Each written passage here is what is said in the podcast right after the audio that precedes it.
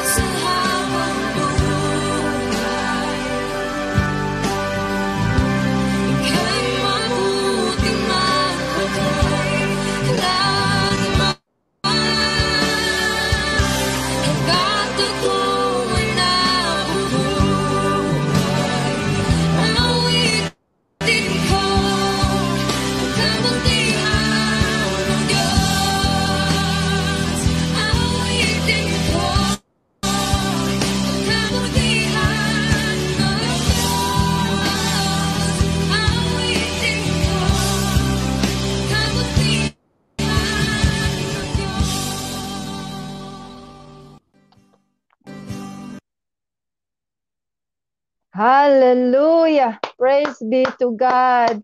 Muli po, mapagpalang gabi po sa ating lahat, saan man po tayo ah, nakaupo, nakikinig ngayon sa ating mga tahanan. Ah, ito pong programang ito ay isang pagpapala nawa sa ating lahat na haba pong nakikinig tayo sa magandang balita at sa mga panalangin, maramdaman po natin ang masaya, ang pag-ibig at ang mainit na presensya ng Panginoon. Maraming maraming salamat po sa buhay ng bawat isa. And please mga kapatid, ah, samahan niyo po kami sa araw na ito at pakibahagi na rin po ito. Pakishare po itong gawain ito para makaabot po sa ating mga kapatiran. So ito pong ating gawain, the power of prayer. Brother Mel, can you please show the clip, the power of prayer? Na bagong segment po ng ah, Gising Maharlika Network. At pagpalain nawa ang gawain ito at ang bu- ang bumubuo sa GMTV. Salamat po sa opportunity ito na pinagbigyan niyo po ang ang body of Christ na makabahagi sa inyong paghahayag na ang kailangan po ng mga tao talaga ngayon ay katotohanan, kalakip na mga pangako ng Diyos sa kanyang mga salita at kalakip na panalangin. Amen? So, sabi nga po dito, next clip po, sa Philippians chapter 4, verse 6 to 7. Sabi po, huwag kayong mabalisa tungkol sa anumang bagay. Sa halip, hingin ninyo sa Diyos ang lahat ng inyong ka- kailangan sa pamamagitan ng panalangin. Kaya ito po ang ating ginagawa ngayon. This episode is more on prayer po mga kapatid. Na napakaliwanag na sinabi ng talatang ito, huwag tayo mabalisa. Bagkus, manalangin po tayo. Amen? Ah, sabi to, hingin ninyo sa Diyos ang lahat ng inyong kailangan sa pamamagitan ng panalangin may pasasalamat. Kaya magpasalamat na po tayo mga kapatid. Kahit hindi pa natin natatanggap yan. Thank you, Father. I receive it by faith in Jesus' name. Amen? Hallelujah. At ang kapayapaan ng Diyos na hindi kayang maunawaan ng tao ang siyang mag-iingat sa inyong puso at pag-iisip dahil sa inyong pakikipag-isa kay Kristo. Amen. Nawa ang kapayapaan ng Diyos na regalo niya sa lahat ng mga titiwala sa Kanya ay ating maranasan mula ngayon hanggang sa Kanyang muling pagbalik. Amen? Hallelujah! Kaya sa ating pong uh, uh, pag start nais ko pong tawagin ang ating pinaka-main uh, na mag-ahawak po ng episode na ito. Walang iba kundi ang ating butihing pastor na si Pastora Mariel from Lucena. Pakita po natin ang magandang picture ni, ni Pastora Mariel, Brother Mel. Ayan po, a wonderful, uh, yung po isa po, a wonderful woman of God. Y- Yan, si Pastora Mariel. So, Pastora Mariel, bati po tayo. Pwede pong pakilaki yung video ni Pastora Mariel. Pastora Mariel, naka-mute po kayo. Magandang gabi po sa mga nanonood. Magandang gabi po sa bawat isa. Ang pagpapala po ng Diyos ay sumaating lahat at uh, gabayan po tayo ng Panginoon sa ating uh, prayer sa gabing ito. Magandang gabi po. Hallelujah. Amen. Praise be to God. Salamat sa sa obedient heart ng ating Pastora Mariel na nung nag-offer ang GMTV talaga, yes, as the Bible said, nasusulat, grab every opportunity for the days are evil. Amen? Hallelujah. Pagpalain ang buhay mo, Pastor Mariel. Hallelujah. Nawa gamitin ka pa ng Panginoon mightily, effectively in these last days. At isa naman po matapang na warrior, ang ating kapatid from Saipan pa po siya. Sister Ruth Libot. Ayan po ang ating mga kapatiran na talagang masigasig po sa panalangin. Next picture po, Brother Mel. Pakita po natin ang napakagandang uh, mukha ng ating kapatid. Ayan. Bati po tayo, Amen. sister. Praise the Lord po. Uh, magandang gabi po sa bawat isa. Uh, inanyahan ko po ang lahat ng mga ka-GM at lahat po ng mga viewers sa anumang sulok ng mundo.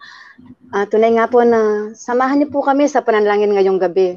Tunay nga po na napakahalaga na tayo ay sama-samang dumulog sa ating Panginoon upang mailahad po natin ang lahat ng mga nangyayari sa ating kapaligiran ngayon. So makapangyarihan po talaga ang ating Diyos na nilalapitan sa gabing ito. Kaya inangkin na po natin ang katagumpayan ng ating panalangin sa gabing ito. Amen. Amen. Amen. Sabi nga, claim in Jesus' name by faith. Hallelujah. Napakagandang mensahe. Pagpalain ang buhay mo, Sister Ruth, sa masunuring puso din. Alam niyo po, mga kabado po ang ating mga kapatiran po kasi first time nilang lahat. Pero nanaig po ang desire ng puso ng bawat isa na magamit para sa panalangin at para sa uh, kalalaganap ng salita ng Diyos and encouragement sa ating kapwa. And again po, ang isa na naman pumatapang din na co-warriors natin. Nakasamahan ko po dito sa Japan. Ipakita po natin napakagandang uh, picture din Sister Nora Horiguchi. Hallelujah. Bati po tayo sis. Praise be to God. Ah, magandang gabi po, magandang umaga, magandang tanghali po sa lahat na nanonood sa buong mundong ito. Nagpapasalamat po kami sa Panginoon at nakatagpo namin itong, itong gising mahalika na to, ipinagkalo po sa amin na dito kami maghayag ng mga salita ng Panginoon. Samahan niyo po kami ngayong gabi ito at kung, kung nabibigyan niyo po mga gadgets niyo ng mga bagay na ng oras, bigyan niyo din po ng konting oras ang Panginoon Diyos. Yun lang po. Maraming maraming po. Amen. Praise be to God. Salamat sa buhay mo, kapatid. Papuri sa Diyos. Pagpalain ka ng Panginoon, kapatid. Amen. So ngayon naman po, uh, Brother Mel, meron po ba kayong gustong sabihin sa ating mga uh, kapatiran na nanonood online? Or meron po ba kayong uh, announcement para sa gawain sa GM TV? Ang ating gwapong-gwapong Brother Mel na napakabait po. Brother Mel, any announcement po?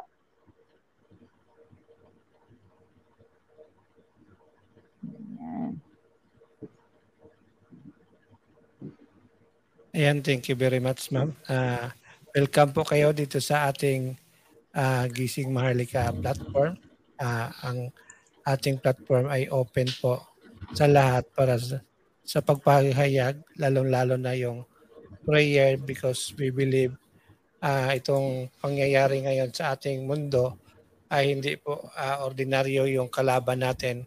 Kaya we need Amen. the power Amen. of prayer, the power of our uh, Creator para po magising at maprotektahan yung all humanity na gusto nang i-harvest ng kadiliman para hindi makapag-repent, hindi makapag hingi ng tawad at makapagbalik loob sa, sa kanya para makasama niya uh, sa pag, pagbalik niya sa balang araw. Kaso yun nga ngayon nagmamadali kaya we also uh, nagmamadali din tayong magpapayag ng ating uh, magandang balita para sila ay magising at masagip natin sila at makasama natin silang maghuluwalhati doon sa ating Panginoon na siyang nag-create sa atin. Kaya thank you very much sa inyong pag-response sa invitation ng Gising para po uh, to add our prayer warrior dito sa ating uh, hindi lang dito sa Pilipinas kundi sa buong mundo mapaabot natin yung prayer natin. Kasi ang prayer kung naggapi na yung uh, the wall of Jericho na very powerful same din itong ating mga kalaban ngayon na very powerful maraming galamay. So ang only prayer will be our uh, weapon para sa kanila at sa kayong magagandang uh, mga nakatala sa Bible at mga katotohanan na yun ang ating pinopromote. So just we love promote love and respect sa everyone and of course uh, maging maniwala lang tayo na God with us. Tayo yung mga anak niya kaya uh, always we believe on Him. Kaya, thank you, Ma'am Joel. Praise be to God. Napakagandang words of encouragement. Hallelujah. Kaya stay tuned lang po mga kapatid and please intercede po na hindi maka makakilos ang kaaway at agawin ng ating mga linya na maganda ang ating uh, maging uh, signal ngayong gabing ito. Ayan, welcome po again Brother EY from Mindanao. Sa ating yes, mga kapatiran po, okay, bati po tayo Brother Carlo. Okay, dinigin po Luzon, Visayas, Mindanao. Sana po tuloy-tuloy po ang pagdarasan ninyo para magkasama-sama tayo sa laban na ito at magkaisa tayo sa ating inang bayan. Yun po muna. Magandang gabi po. Tuloy-tuloy lang po tayo. Praise be to God. Amen. Tuloy-tuloy po talaga. Dahil kapag tayo ay uh, nag-unite, sabi nga, may kapangyarihan. Amen. Kung mayroong kalakasan at power mga kaaway, mas malakas, mas makapangyarihan ang ating Diyos na sumasa atin. Amen. Hallelujah. So Amen. sa gabi pong ito, bago po tayo tuluyang manalangin po, ah, inaanyayahan ko po si Pastor Mariel na magbigay po sa atin ng ng exhortation. Ano ba nga ano nga ba ang kapangyarihan ng panalangin, di po ba?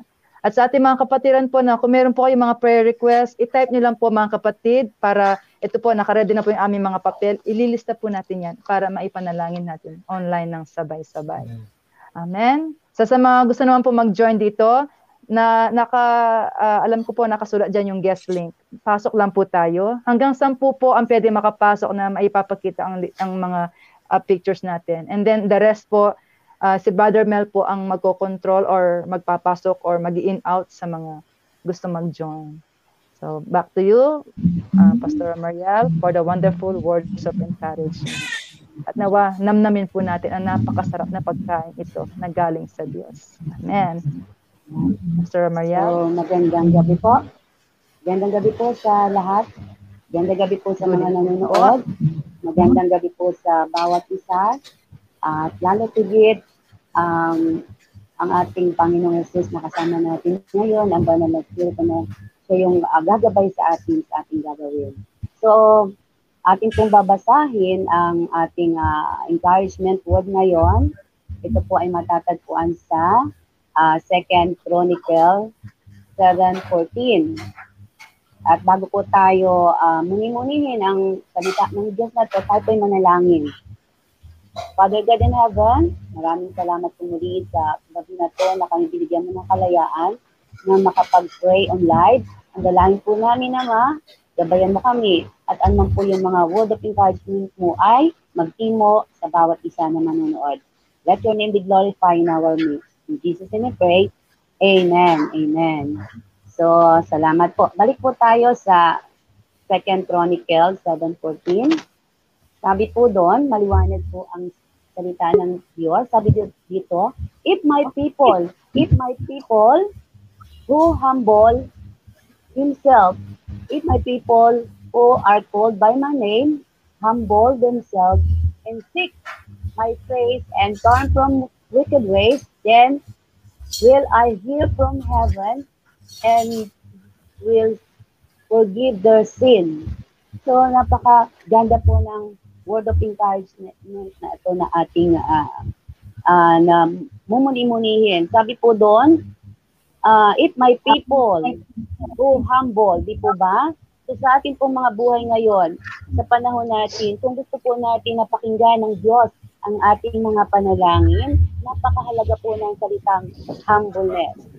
Dahil tandaan po natin, sabi sa salita niya, Jesus, uh, God resists the proud and lift up the humble. Sabi po doon, humble ourselves. Ibig sabihin, napakahalaga po na sa panahon natin, tayo ay lumuhod. Lumuhod po tayo before God. Dahil kung hindi po tayo magpapakumbaba, mahihirapan po tayo na pakinggan ang ating mga panalangin. So paano po tayo magkakaroon ng humbleness kung ang ating naman pong mga puso ay ah, hindi lumalapit sa Diyos. So napakahalaga po muna na iayos natin yung relationship natin with the Lord. At paano magagawa na iayos natin ang relation with the Lord? Siyempre po, kailangan natin siyang ah, hanapin ang kanyang mukha.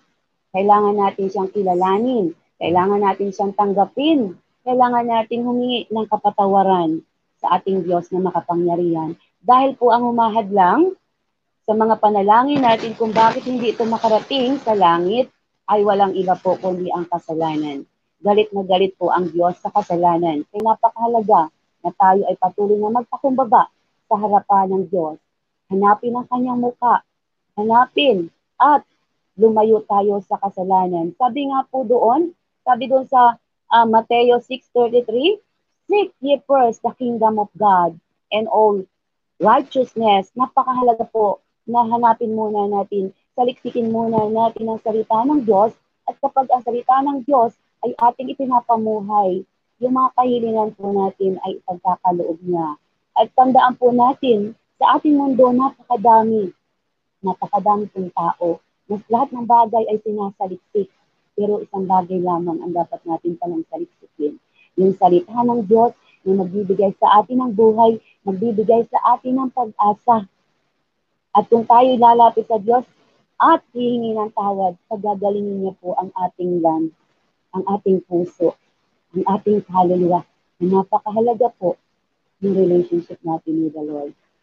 Kaya po, sa ating papananalangin, di po ba, napakahalaga na tayo ay humihingi muna ng tawad sa Diyos. At kapag tayo ay ayos sa relationship with the Lord, sabi naman, if you ask in my name, according to the will of God, He hear us from our uh, request from Him. Di po ba? Napakaganda po ng pangako ng Diyos. Sabi po niya, kung tayo ay lalapit sa Kanya, hindi niya po tayo itatago. Kaya ini-encourage po namin kayo sa gabi na po.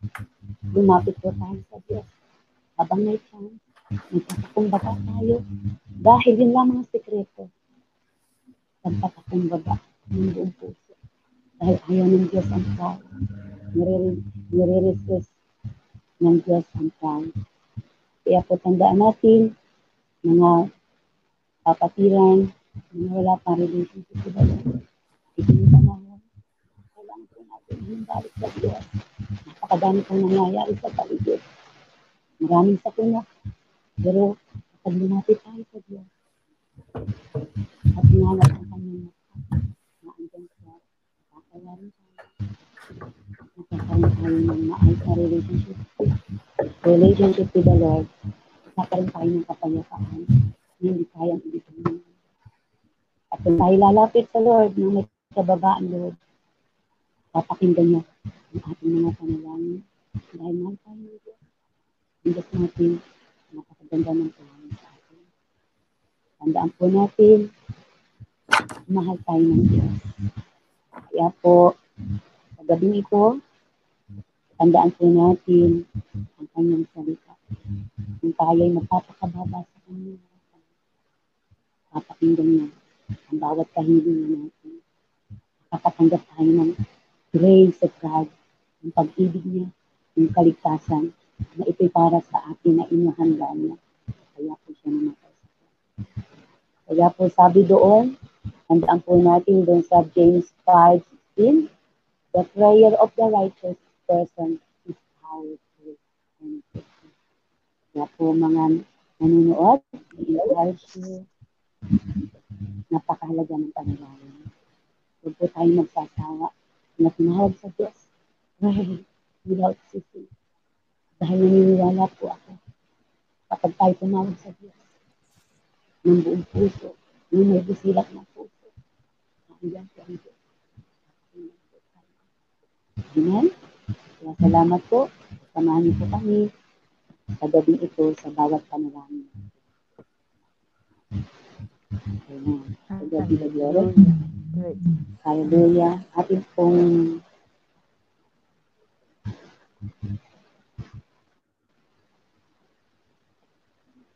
umpisahan na po muli ang ating mga panalangin at ating pong uh, natawagan si Sister Nora para po tayo manalangin para sa body of Christ. Sister Nora? Ah, kayo muna po, Pas. Oo, ah, sige. Hallelujah. Okay na po. Hallelujah. Ah, Sige po, sige. So, mag-pray po muna tayo. Bago po tayo mag-pray. Okay, hallelujah. Ama, salamat Opo, po sa gabi opo, ito. Pastor kami Maria. nagpapasalamat. Yes, nagpapasalamat po kami sa privilege na kami makapanalangin ng live sa, sa gabi ito. Lord, ano pong mga distraction na nasa paligid. Ito po aming uh, uh, sinasaway at winawasak.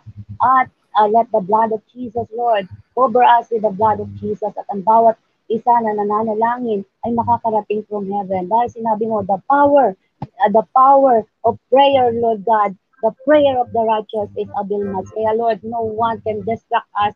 I rebuke them in the name of Jesus. By the blood of Jesus, we are covered and protected right now in the name of Jesus. Salamat po, Panginoon, sa iyong pag-iingat sa gabing ito. Amen. Brother Mel, pwede po bago tayo magtuloy magtuluyan mag-pray, i-play po natin yung Heal Our Land na awitin. And then sundan po tayo ng Binding and Losing ni Pastora Mariel after the song. And then eh, diretso po ni Sister Nora for the body of Christ. And then after body of Christ, Sister Ruth for the prayer for all nation. And then mga kapatid, sa mga prayer request nyo po, i-type nyo lang po para may pag-pray po natin yan sa last part po. Amen. And then sa closing prayer po, uh, muli ibalik po natin kay Pastora Maria. Amen. So Brother Mel, can we play the song Heal Our Land? Yung kay Jamie Rivera po. After po noong, uh, bakit Sabi po dito sa James chapter 5 verse 16,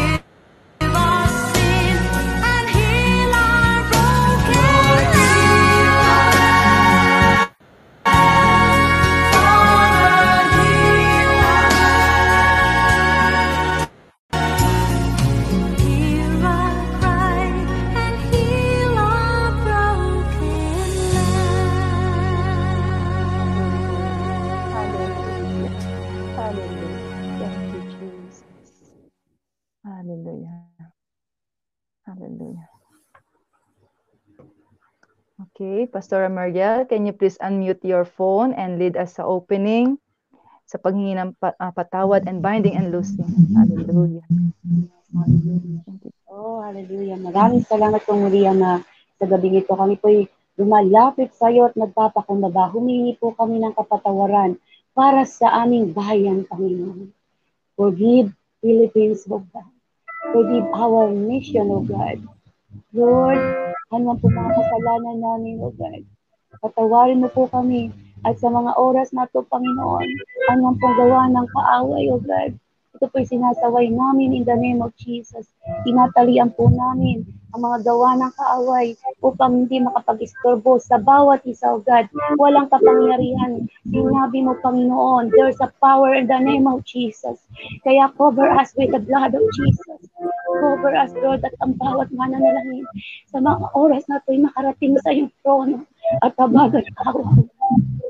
Maraming salamat po, Lord. We are protected by your God and surrounded with many angels because you say so, God. If we pray two or three together, there the Holy Spirit is within our midst. And we claim right now the power of the Holy Spirit is right now guiding us, Lord, guiding in our prayer. Thank you, Father. We are surrendered to your angels. We are more than conquerors. Salamat po, Panginoon. At habang tayo ay manalangin sa panalangin for the body of Christ, O Sister Nora, lead us to pray the body of Christ. Hallelujah.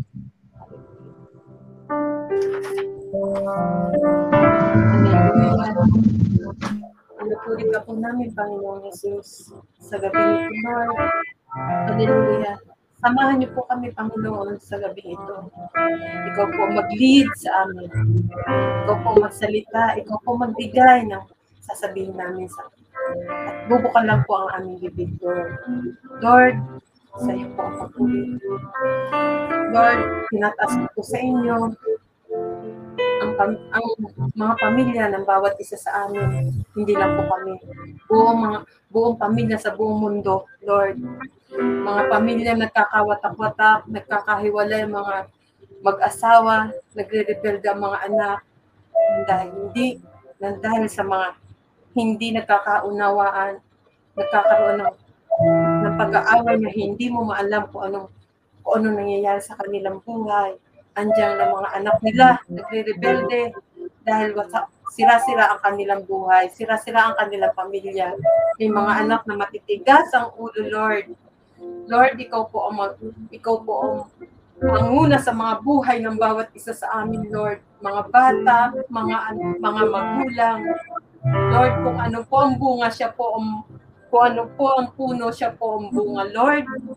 Lord, alam po po, bawat tao, bawat isa po sa amin, binibigyan mo po kami ng, ng kapayapaan, Lord.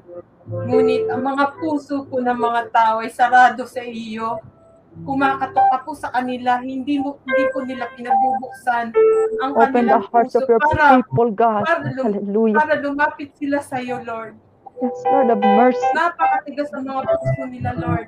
Kaya ang buhay nila ay paliko-liko. Hindi nila alam ang tamang direksyon, ang tamang pupuntahan Lord, ng kanilang buhay. Lord, kaawahan niyo po ang mga, mga batang ito, Amen. ang mga pamilya. Lord, Hallelujah. wala po all sariling disposisyon. Andiyan po ang inggitan. Nagkakaroon po ng away. Nagkakaroon po ng ng mga chismisan sa bawat isa, Lord. Unite, Lord, unite us, Father. hindi po kaya-aya sa buhok sa, mas, sa mga mata mo ang mga ginagawa ng mga tao dito. Mga makamundong gawain sa mundong ito ang kanilang iniisip at kanilang. Panginoon. Ang nasa puso nila, puro mga material na bagay, mga tawag ng laman. Lord, In Jesus' andito po ang mga tao mo na Alpas na naglilingkod sa iyo. paglabanan namin, O God, Tinataas ang mga gawain ng ng ang mga kita ng ito. laman. Hallelujah. matuto Father. magising. Makilala ka nila sa buhay ni- Oh, nila. Lord. Kundi dahil sa iyo, God. wala kami dito sa mundong ito. Ikaw ang gumawa sa amin. Ikaw ang humugis sa sa tiyan pa lang ng aming ng aming ina, ng aming mga ina. Ikaw ang nagkaalaga, ikaw ang tumitingin at ikaw ang nagbabantay sa amin. Isa lang kaming tu- tuldok sa loob ng sinapupunan ng aming ina. dumadaan ang araw, dumadaan ang buwan, dumadaan ang, ang, ang linggo. Lord, lumalaki kami, nagkakaroon kami ng hugis dahil sa iyo. Hinuhugisan mo kami, Panginoon, sa pamamagitan ng iyong hininga, Lord. Ibinibigay mo sa amin ang iyong ang iyong pagmamahal. Punong-puno ng pagmamahal, Panginoong Jesus. Lord, naway mag, magising ang mga tao dito sa mundong ito. Huwag nilang sundin kung ano meron dito sa mundong ito dahil hiram lang namin ito. Hindi ito ang hindi ito ang panghabang buhay namin. Kaligayahan. Asa sa piling mo, nasa sa piling mo ang kaligayahan namin, Panginoong Jesus. Lord, tanggalin mo sa kanya, sa kanila, sa amin ang masasamang impluensya na nakapaligid sa mundong ito. Napakamasama na ng mundong ito, Lord. Lord, itinatas ko po sa inyo mga bata, Lord, na nababaksinan na po, Lord. Lord, mga walang, wala po silang alam sa nangyayari sa kanilang katawan, Lord. Ultimong mga sanggol, pagsilang nila, nagkakaroon po sa nila ng side effects sa, sa mga tinurok sa kanilang mga magulang habang sila'y nasa tiyan nila. Lord, kaawaan niyo po ang mga batang ito, Lord. Nagkaroon, nagkaroon sila ng tiyan sa mabuhay dito sa mundong ito, pero sandali lang sila mamamatay din, Lord. Nandahil sa ginawa ng kanilang mga magulang. Lord, maawa kayo sa kanila. Ganon din ang mga bata, mga teenager, napipilitan sila magpaturok ng dahil sa gusto nilang hangarin mga pangarap. Magkaroon sila makatapos ng pag-aaral, Lord. Lord, daliwala na ang mga pag-aaral, mga edukasyon sa mundong ito. Ganon din po, Lord, ang mga tao, mga matatanda, katulad po naming edad, napipilitan sila magpaturok dahil lang sa mga sa trabaho, hindi sila makalabas ng bahay. Dati-rati noon naman walang mga mall, kundi palengke lang, magtanim ang mga tao. Ngayon, hinahanap niya katawan nila, Lord. Lord, sinabi mo sa Bible, mas mahalaga ang katawan kaysa sa pagkain, kaysa sa damit. Kung ang mga kung ang mga ibong pinapakain mo kami pa kaya, Lord, kaawaan mo po kami, Lord. Maawa po kayo sa mga tao, Lord. Gisingin mo na po sila, ligligin mo po sila, Lord, nang magising. Mga itaninin sa kanilang katawan, Lord. Kayo po ang mag kayo po ang manguna sa buhay ng bawat isa sa amin, Lord. Sa ba- bawat isa sa mga tao. Nananampalataya po kami. Lahat kami nananampalataya sa iyo, Lord, nananalangin. Pero hindi lahat ng panalangin natutupad. Hindi mo lahat ng panalangin pinakikinggan mo. Pinakikinggan ng Panginoon dahil wala sa puso ang pananalangin at pananampalataya ng mga tao sa mundong ito. Dahil nananampalataya sila, subalit sa bibig lang nila gina, sa bibig lang nila sinasabi, kulang sila sa gawa. Lord, kayo po ang nakakakita at nakakaalam at nakakabasa ng mga ng mga iniisip ng bawat tao dito sa mundo. At kayo rin po ang nakakakita kung anong laman ng mga puso namin sa bawat isa sa amin, Lord. Lord, kayo na po ang bahala sa kanila, Lord. Sa amin, Lord. Darating ang araw, maghuhukom ka. Huhuko, ili, i- ibubukod mo ang mga taong nananampalataya sa iyo at hindi, Lord.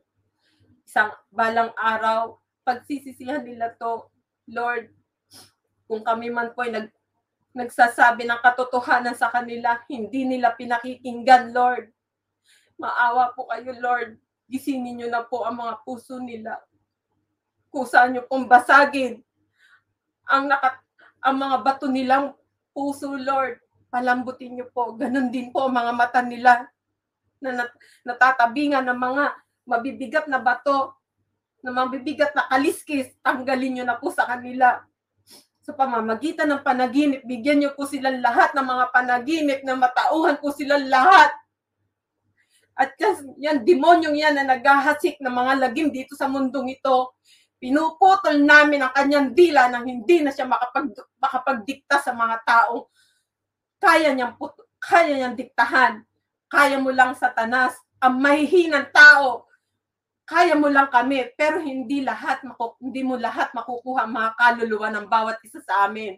Dahil aagawin namin sila sa inyo. Kayong mga kampo ni Satanas, dinudurog namin kayo, pinalalayas namin kayo dito sa mundong ito dahil hindi kayo karapat dapat dito sa mundong ito. Ibabaw, dahil ginawa to ng Panginoon Diyos, hindi para sa inyo, para sa mga tao na mumuhay dito ng tahimik, ginugulo ninyo. Mga wala kayong karapatan dito sa mundong ito. Lumayas kayo sa mundong ito. Yung mga naghahasik kampo ni Satanas. Kasama, isama mo mga kampon mo. Pumalik kayo sa inyong mga pinanggalingan. Lumayas kayo dito. In Jesus' name. Oh Lord, salamat po Lord.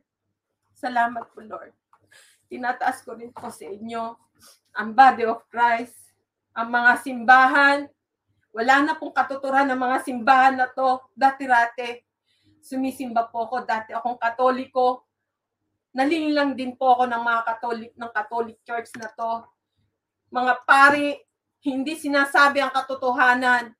Nagmimisa sila, gumagawa sila ng sarili nilang katang salita para lang makapagsalita sa mga tao. Itong mga tao to walang mga alam, kasama na po ako nito. Hindi ko po akalain nakasalanan pala ang pagsunod sa mga Diyos-Diyosan, ang paghalik sa mga Diyos-Diyosan, ang pagluhod sa mga Diyos-Diyosan, ang pagsamba sa kanila. Mga gawa ng tao hindi dapat hindi dapat sambahin dahil iisa lang ang ating Panginoon. Walang iba kundi ang Panginoon Heso Kristo na ating Diyos. Ang Diyos na buhay, hindi patay, hindi tuod, hindi rebolto, hindi gawa ng tao.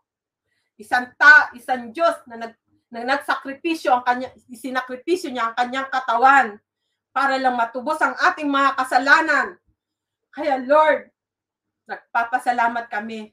Binuhay mo kaming muli. Tinubos mo ang aming mga kasalanan na minana namin sa mga kanununuan namin.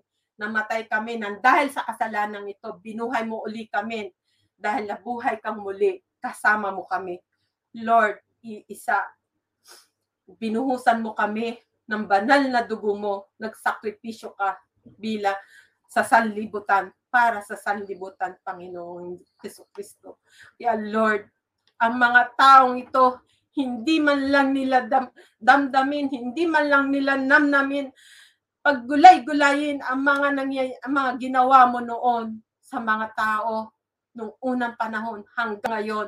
Puro sila kasayahan at ang mga pari naturingan sila mga pari pagdatapos sa likod ng kanilang mga uniform, kanilang mga damit, nagsasayahan sila, andyang gumagawa sila ng hindi maganda, andyang sila pa namumuno ng kasamaan, ng pang, panghahalay sa mga babae. Walang walang laban, mga mga mga mga porno mga ginagawa nila.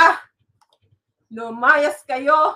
Kayong mga pari, maging tumino kayo sa inyong kina, sa inyong mga pwesto, lumagay kayo sa lugar ninyo dahil ang Panginoon hindi nakakaligtas sa mga kasamaan nyo sa mga tao, sa mga mangmang na tao. Kaya Lord, kayo ang humusga sa mga taong ito. Sila namumuno ng kasamaan. Ganon din ang mga mga mga pastor na turingan sila nagtuturo, namumuno sa kanilang mga membro. Anong ginagawa nila? Puro pagpapatayo lang ang ginagawa nila ng kanilang simbahan, pagpapalago, pagpapaganda ng kanilang mga pwes, mga simbahan na pinatatayo. Saan nila kinukuha yan? Sa mga abuloy ng mga tao, sa mga sa mga hindi nila naintindihan kung ang pag ang iniaabuli nila, dinodonate nila sa simbahan, kulang na lang, mawalan sila ng pagkain, may donate lang sa pilitan.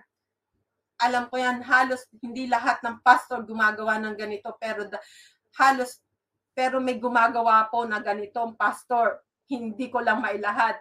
Pero alam ko po to, Nang dahil lang sa ma- magkaroon lang sila ng magandang simbahan, mapalago, gagawin nilang sapilitan ang pag pagdodonate ng mga tao at i-announce pa nila kung magkano ang ibibigay nilang donation.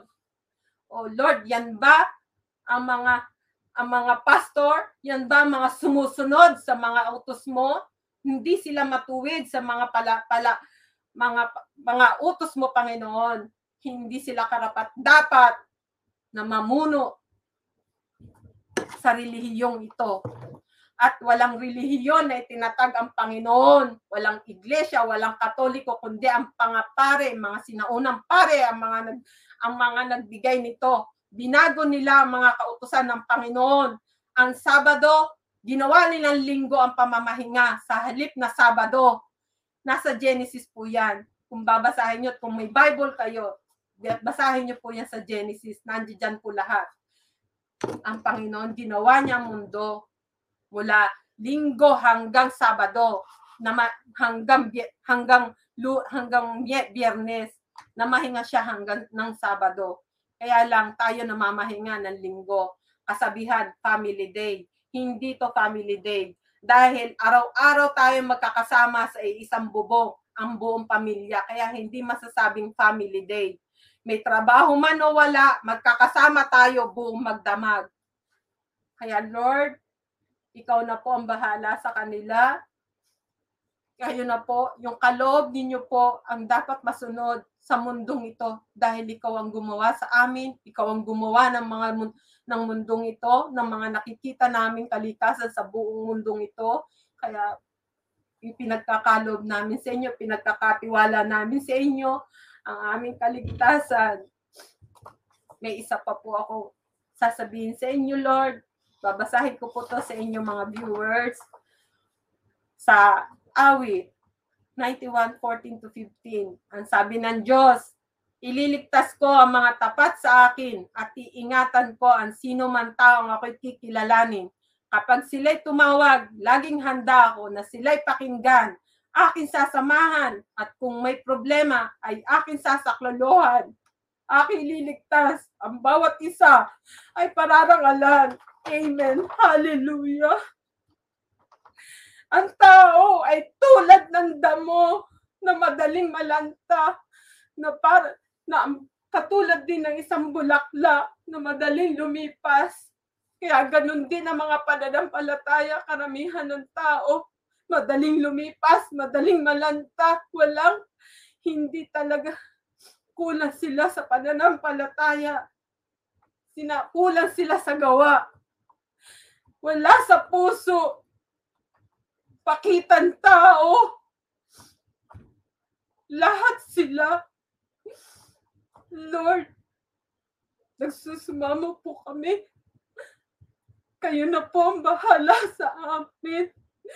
Pakaingatan niyo po ang bawat isa sa amin.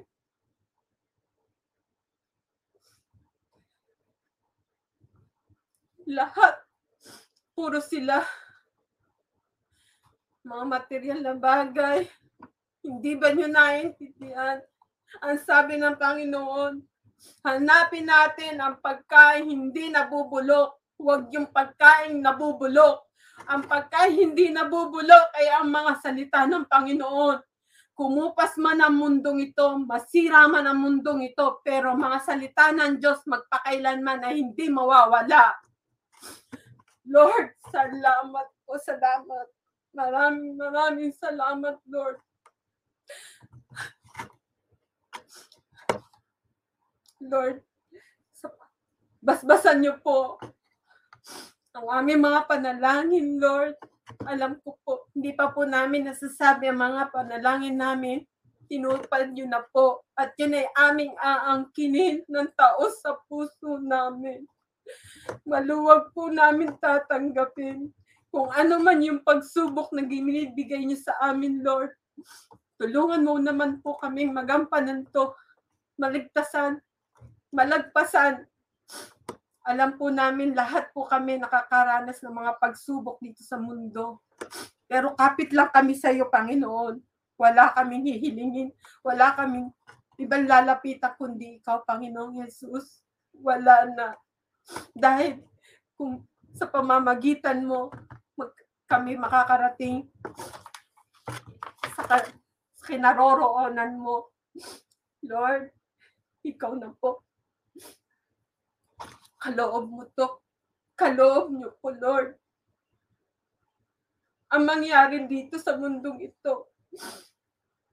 Iniloob niyo po mangyari itong mang, nangyayari dito sa mundong ito pero wala po kaming sama ng loob. Wala po kaming reklamo. Kasi alam po namin, nagigisingin mo kami, ginigising mo kami.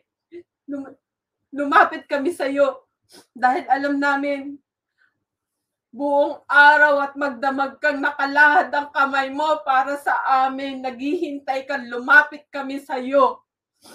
Lord, napakabait mo, napakalaki ng puso mo para sa mga tao. Na Nagpapasalamat din kami sa iyo, Lord.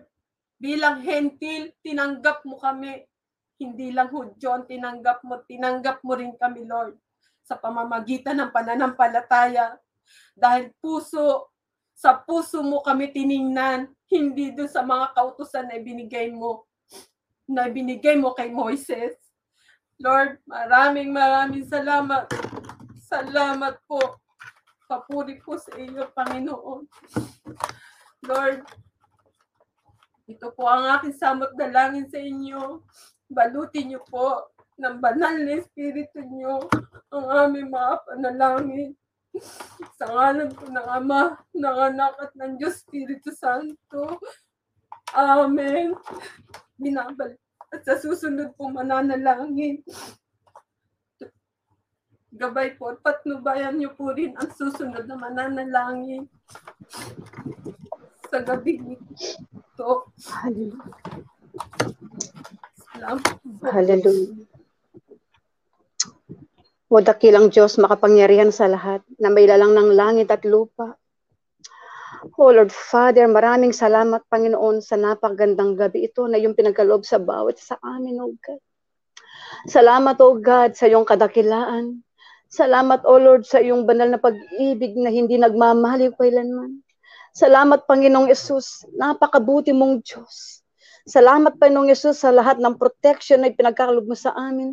Sa nakalipas na maghapon ng aming mga buhay, kami iyong iningatan, kami iyong pinagpala at sinamahan.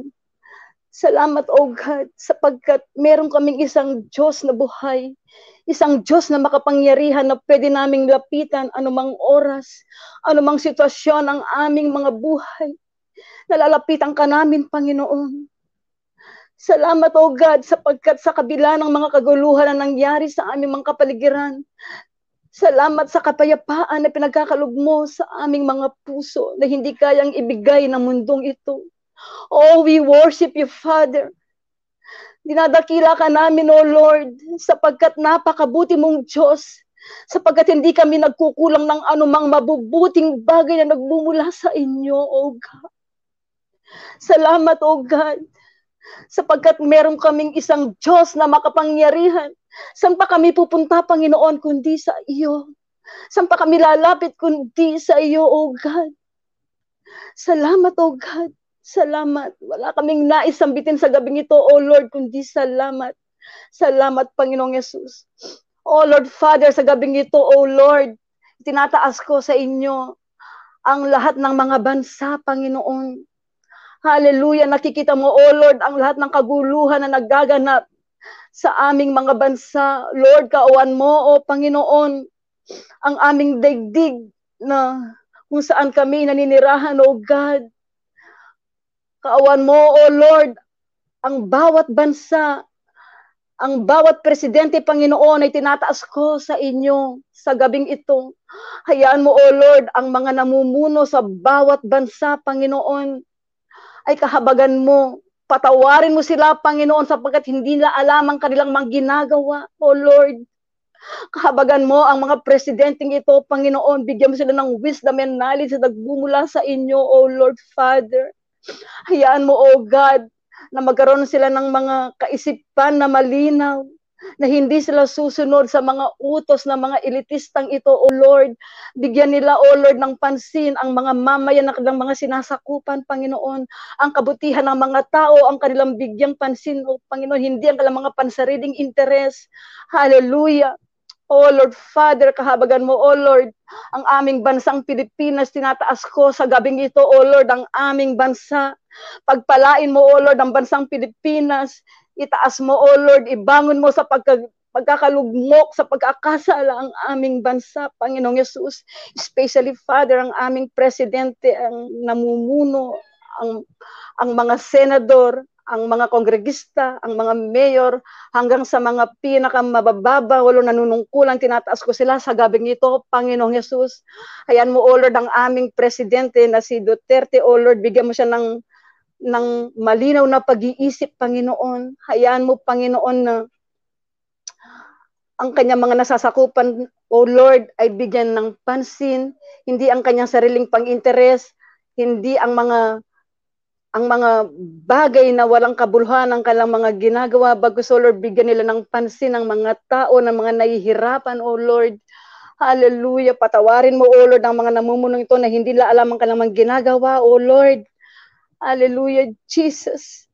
Kahabagan mo, O Lord, ang bansang Pilipinas, ang bawat Pilipino, O Lord, hayaan mo na magkaisa sila, gisingin mo, Panginoong Yesus, ang mga tao na sila ay magkaisa, magkaroon, O Lord, ng paninindigan sa mga nangyayari, O Lord, imulat mo ang kanilang mga mata upang magising sila sa katotohanan. O Lord, Father, have mercy, have mercy, O Lord, sa bansang Pilipinas. Hallelujah, pinuputol namin, O Lord, ang lahat ng mga takot na inilagay sa puso ng mga bawat mamayang Pilipino at tinuputol namin ang lahat ng corruption sa bansang Pilipinas upang mahahon sa kahirapan ng bansang ito. Hallelujah. At pinuputol namin ang lahat ng mga idolatry. O Lord, patawarin mo ang bansang Pilipinas na kung saan, kung saan, O Lord, na pinuputol namin ang mga pagsamba sa mga bagay na hindi nararapat. Bagkus, O Lord, mamulat sila sa katotohanan na ikaw lamang kanilang sambahin. Ang bawat tao, O Lord, ay magkaisa magkaisa sa pagpupuri sa Diyos na buhay upang kahabagan mo ang aming bansa, O Lord, at gamutin mo ang aming bansa at pagpapalain mo, Panginoong Yesus. Hallelujah, Jesus.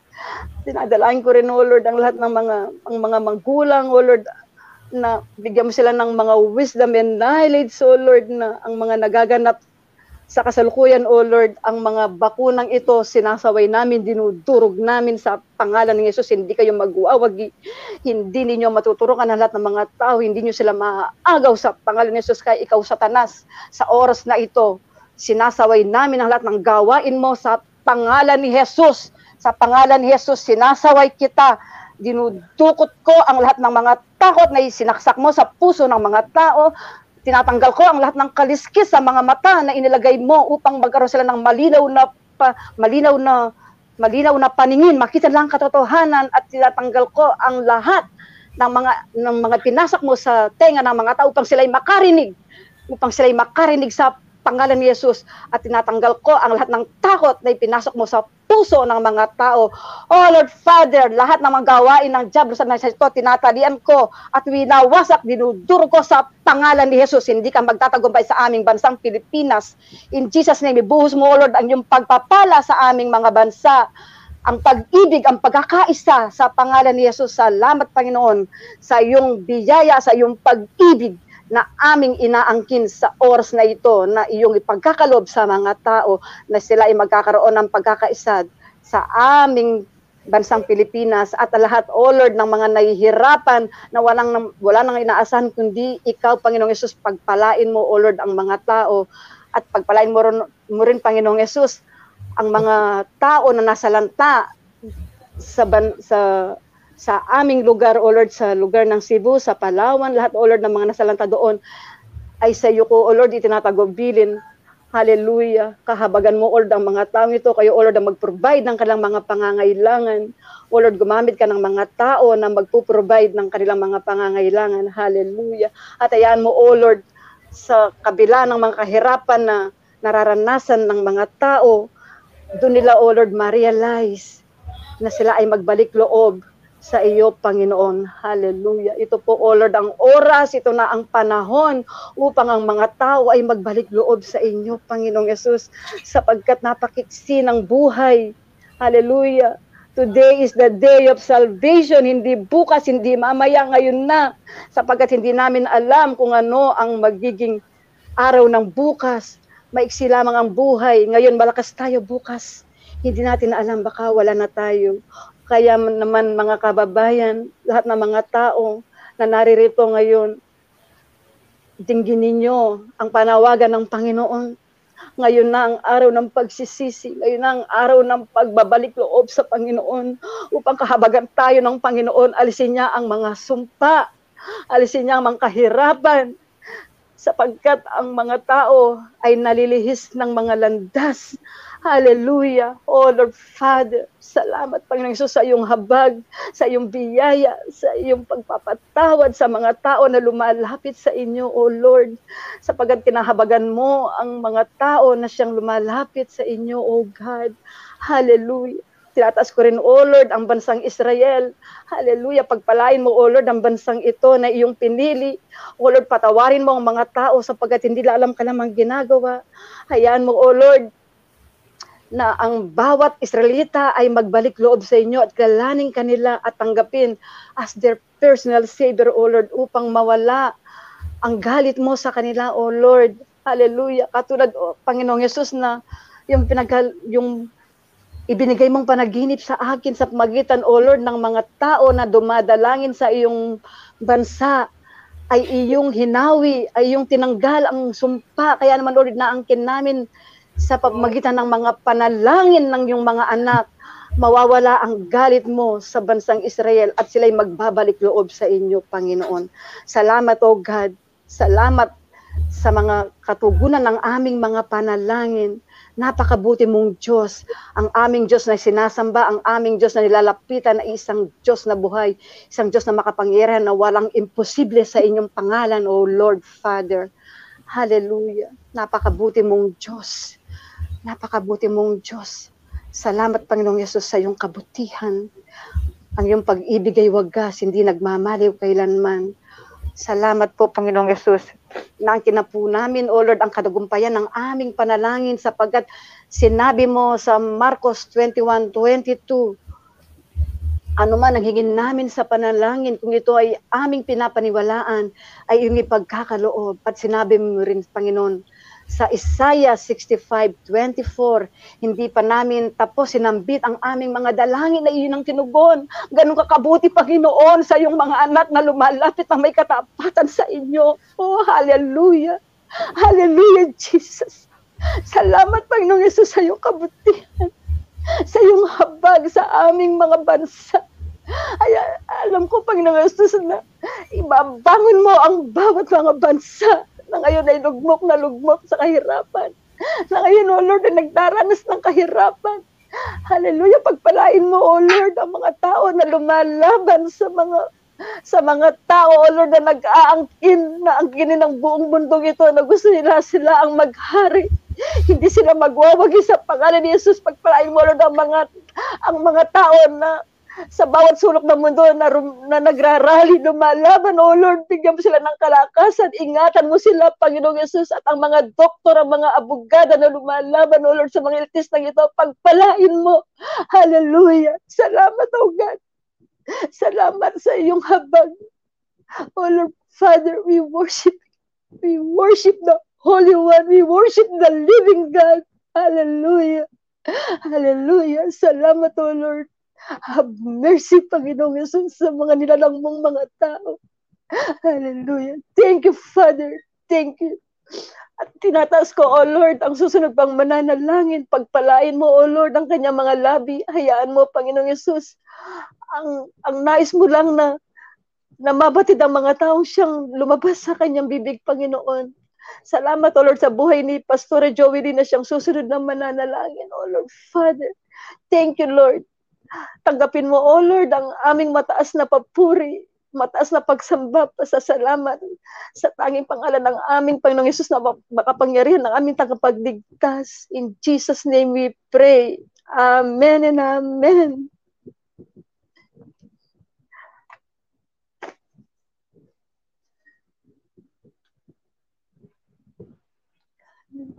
Patpurihin, parangalan, pasalamatan ng lahat ng yunilikha. Panginoon, sa gabing ito, lumalapit kami sa ng buong pagpapakumbaba dahil wala kaming magagawa kung ikaw ay hiwalay sa amin, O God. Lord, we are nothing, O God. Kahit magsisigaw-sigaw kami dito, O God, kung wala ang iyong presensya, wala kaming magagawa, O God. Pero Lord, ikaw ang nakakabatid ng puso at isipan ng bawat isa. At kinahahabagan mo ang mga mapagkumbabang manalangin. As you said in your words, if my people, hallelujah, if my people, maghingi ng tawad sa iyo, pagpakumbaba, hanapin ang iyong mukha, hallelujah. Hihilingin ng, hihingi ng mga panalangin ang sabi mo, pakikinggan mo sila, oh God, hallelujah. Kaya we believe by faith, oh Lord, nakikinig ka sa aming mga panalangin, oh God. Lord, hindi kami marunong manalangin. We do not know what to pray. But Holy Spirit, salamat sa paggabay mo sa amin at namumutawi ang mga panalangin, O God, sa aming mga labi na binabalutan ng iyong banal na Espiritu, O God, at may apoy sa aming mga labi, O God, na natutupok ang lahat ng gawain ng kaaway sa aming papawid. Sa pangalan ni Jesus, we declare victory in Jesus' Amen. name. At ano man aming hinihiling, O God, ay aming itong matatanggap sa pamamagitan ng pananampalataya. Hallelujah. And Lord, we believe As you said in your words, kung may dalawa o tatlong nagtitipon sa iyong kalagitnaan, nandito ka, O God, in the midst of us. Hallelujah! At walang makakapag-agaw na aming mga panalangin ito, O Diyos. Kaya, Father, tinataas ko muli sa iyo, Panginoon, aking mga kapatiran na, nak- na nakikibahagi sa gawain ito. Oh Lord, hindi ko man sila kilala by name, O God. Hindi ko sa kilala. But ikaw, O Diyos, kilala niyo po kami. Walang nalilingid sa iyo. O Lord, alam mo ang sitwasyon ng bawat isa. Kaya Lord, sa panalangin, humihingi po kami, O God, ang iyong habag at biyaya. Abutin niyo mo sila, O God, saan masulok sila ng mundo, O God. Lord, ang mga humihingi ng mga kagalingan, O God. Kapatid, kung ikaw ay may sakit, confess it. Kung ano ang sakit mo, confess it. Dahil may kapangyarihan ang mga salita. Kung ano ang sakit mo, confess it by words at talian sa pangalan ni Jesus. Mga cancer, ang mga depression, mga anxiety, in Jesus' name, ay amin tinatalian in Jesus' name. Ang mga tumor, ang mga bukol sa mga katawan, ang pamamaga ng mga paa, sa pangalan ni Jesus, we rebuke you in Jesus' name. Oh Father, all sickness and diseases, oh God, be dissolved. Oh Lord, maglaho ang mga sakit at karamdaman na ito na dinadanas ng aking mga kapatid na nagpapahirap sa kanilang mga katawang lupa, oh God. At maranasan nila ang iyong kagalingan sa pangalan ni Jesus. Let there be divine healing, deliverance in the mighty name of Jesus, Father. At Lord, ang sino man ang mga nalulong sa mga addictions, oh God, addiction sa mga bisyo, alak, sigarilyo, sa mga pornography, in Jesus name, sa mga games and gadgets na nag-aagaw ng mga kalakasan ng mga oras ng mga tao, ng mga kabataan, sa pangalan ni Jesus, all you na mga, na mga addiction na yan, tinatalian namin in Jesus name. Oh Lord Father, gisingin niyo po ang kamalayan ng bawat isa na wag namin gugulin ang aming mga oras sa mga walang kwentang bagay. For this is the crucial time, O Lord, na kami, O God, ay lumapit, maglinis ng aming mga sarili dahil malapit ka nang dumating, O God. Kaya ihanda niyo po ang aming mga puso na madatnan niyo po kaming malinis, O God. Madatnan niyo po kami na karapat dapat maligtas at iyong tulungan sa oras ng pangangailangan. Oh Lord, kahabagan mo ang mga tao na naghahanap ng tunay na liwanag. Oh Lord, use our life, Father, maging ang live streaming na ito in this prayer. Lord, hipuin mo ang bawat isa, O God, na maranasan namin ang kasarapan sa iyong presensya. That you said in your words, Call upon the name of the Lord in the days of trouble and you will rescue us, O God. Lord, hindi maiksi ang iyong mga kamay, O God. Kaya mong abutin ang sino man na tumatawag sa iyo ng buong pagpapakumbaba. At ang sino man lumalapit sa iyo, O Diyos, ang sabi mo, hindi mo tinataboy, O God. Kaya salamat for welcoming us, for hearing our prayers, O God. Hallelujah. At Lord, tinataas ko sa iyo ang mga prayer warriors all over the world, O God, na nananalangin sa mga oras na ito, O God na habang kami nakikidigma sa aming labanang espiritual, O God, pagtibayin niyo po ang aming mga kalasag na pinagkatiwala niyo po sa amin, O Lord. Mula ulo hanggang paa, tinataas namin ang mga buhay sa iyo, Diyos, ng bawat isa. Lord, itong aming mga ulo, balutan niyo po lagi ng helmet of salvation, O God. Huwag mo nga hayaan, O Lord, na manakaw ang aming mga kaisipan, makurap ang aming mga kaisipan ng mga kasinungalingan, ng mga panililang ng Diablo, O God. Father, help us to think what is good, what is right, what is noble, what is praiseworthy, O God. Balutan mo aming mga ulo pag-iisip ng iyong banal na dugo, O God, na hindi ito mapuntirya ng kaaway, O God. At Lord, with the helmet of our salvation, Father, ang aming mga pangalan ay nakasulat sa aklat ng buhay, O God. At hindi ito mabubura kailanman, O God.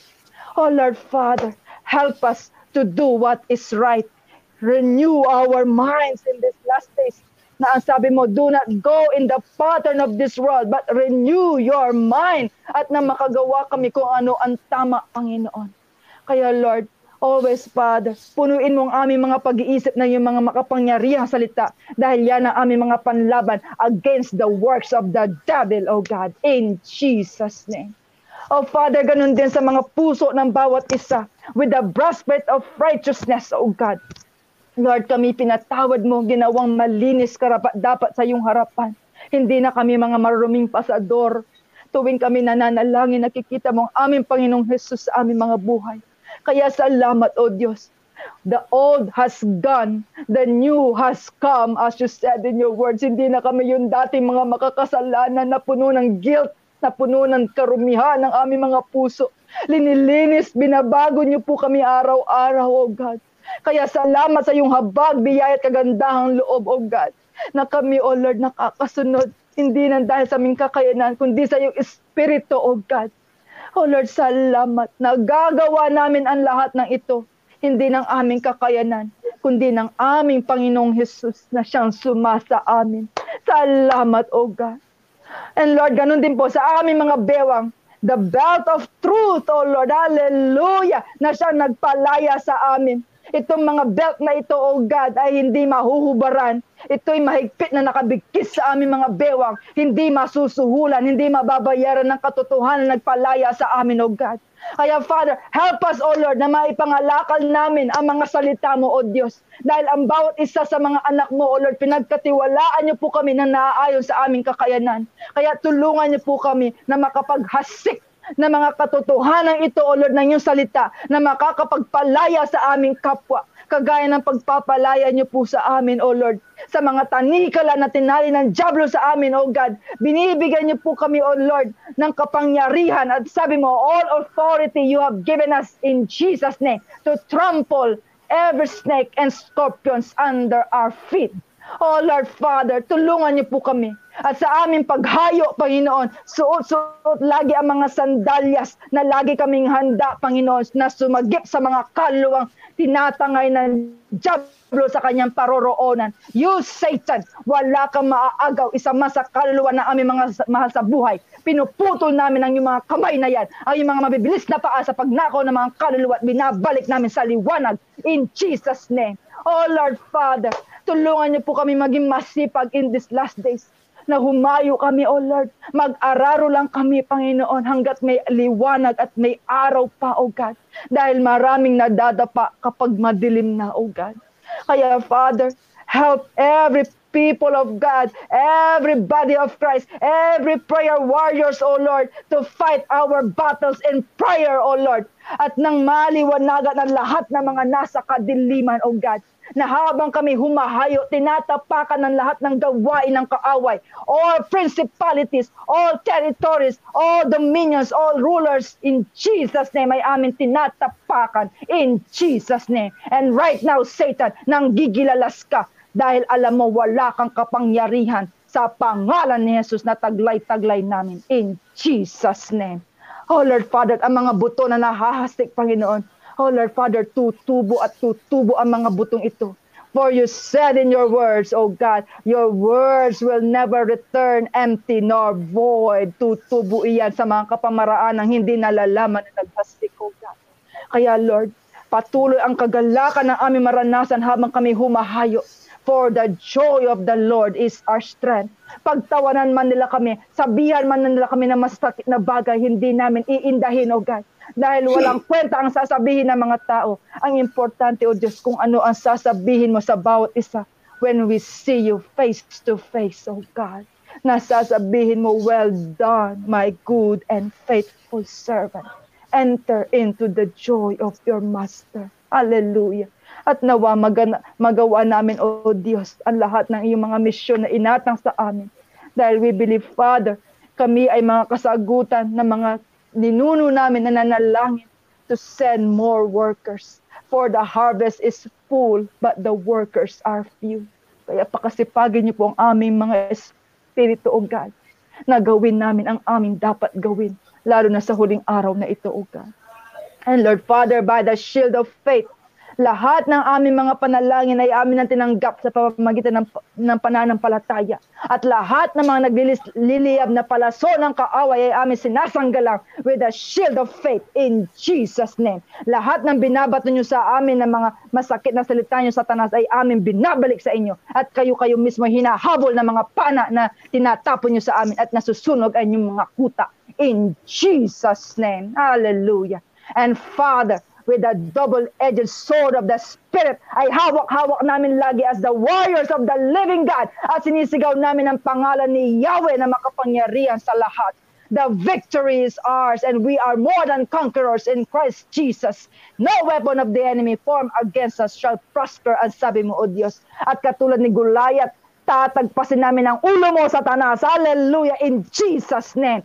A lahat ng kasinungalingan mo, panilin lang. Ang mga dila mo ng kasinungalingan namin pinuputol in Jesus' name. All na mga kamay mo that shedding innocent blood ay aming pinuputol in Jesus' name. Ang mga paa mo na tinatakbo ang mga kaluluwa ng mga inosente ay aming pinuputol in Jesus' name.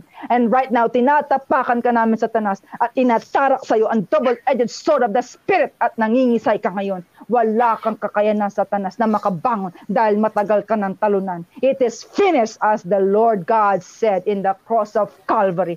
Hallelujah. Oh Father, maraming salamat at natututo kami manalangin na gamit-gamit ang iyong mga salitang makapangyarihan, O God. At Lord, I pray sa mga kapatiran namin nakikinig sa panalangin ito. Increase our prayer life, O God. Mag-init muli ang aming mga espiritu, O Lord. Huwag mong hahayaang andap-andap kami, O God. Dahil malapit kang dumating any moment, Father. Nawa, O Diyos, mag-init, mag-ignite muli ang aming mga pag-ibig, ang mga first love ay bumalik, O God. Help us, Father, na patuloy ka namin maranasan. Sa hirap o sa ginhawa man, O Lord, ang sabi mo, I will never leave you nor forsake you. Do not fear, ang sabi mo, O God, dahil sasamahan niyo po kami hanggang huling panahon. Oh Father, thank you, Jesus. And continue, Father, as we bind and rebuke all the works of the enemy, we are releasing, O God, all the wonderful fruits of the Holy Spirit. Let there be love. Let there be joy and peace sa bawat tahanan, O God. Let there be goodness, kindness and faithfulness, O God. At sa aming mga sarili, pagpapasensya, humbleness, long-suffering, self-control, O God, ang igawad mo sa buhay ng bawat isa. At Lord, sa aming pansamantalang paghihiwa-hiwalay sa panalangin ito, Lord, dalawin niyo po kami sa aming mga panaginip. For you said, Father, in the last days, you will pour out your spirit on all flesh. Men and women will see visions and they will see dreams and they will prophesy. Hallelujah. At Lord, maalala namin ito at aming maibahagi sa aming kapwa para kalakasan at babala sa bawat isa. Let the fruit, let the gift of the Holy Spirit, prophecy, visions, dreams, hallelujah, faith, prayers, encouragement, discernment, oh God, tongues, speaking of tongues, interpretations of dreams and, and tongues, oh God, be upon us at makilala ka nila sa aming mga buhay. Oh Lord Father, napakarami talagang dapat ipanalangin. Kaya patawarin niyo po kami sa mga oras na tatamad-tamad kami sa panalangin. But Father, salamat sa gabing ito. At pagpalain niyo po ang Gising Maharlika Network, oh God, na nagagamit ang oras na ito para sa iyong kapurihan.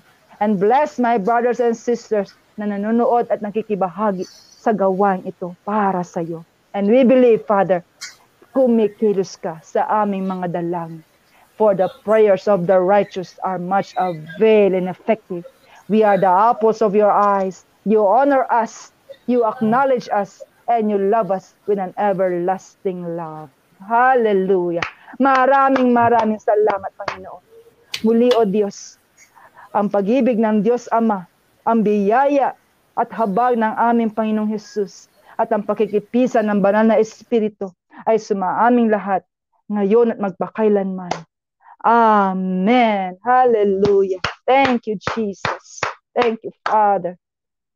Oh Lord Jesus, maraming salamat. Hallelujah.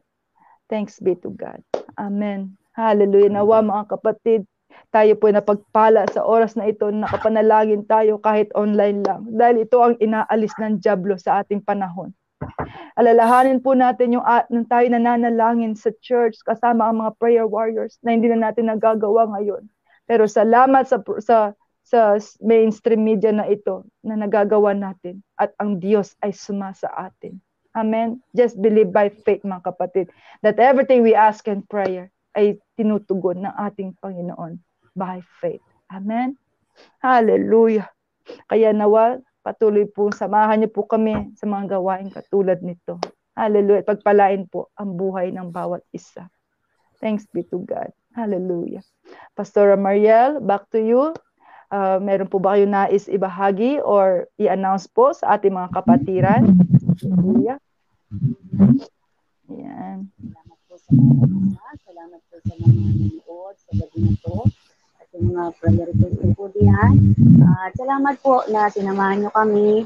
Tunay na po na napakabuti ng Diyos. At uh, sabi ng Panginoon, ang panalangin ng matuwid ay pinapakinggan. Kaya po tayo magsasawa ng manalangin.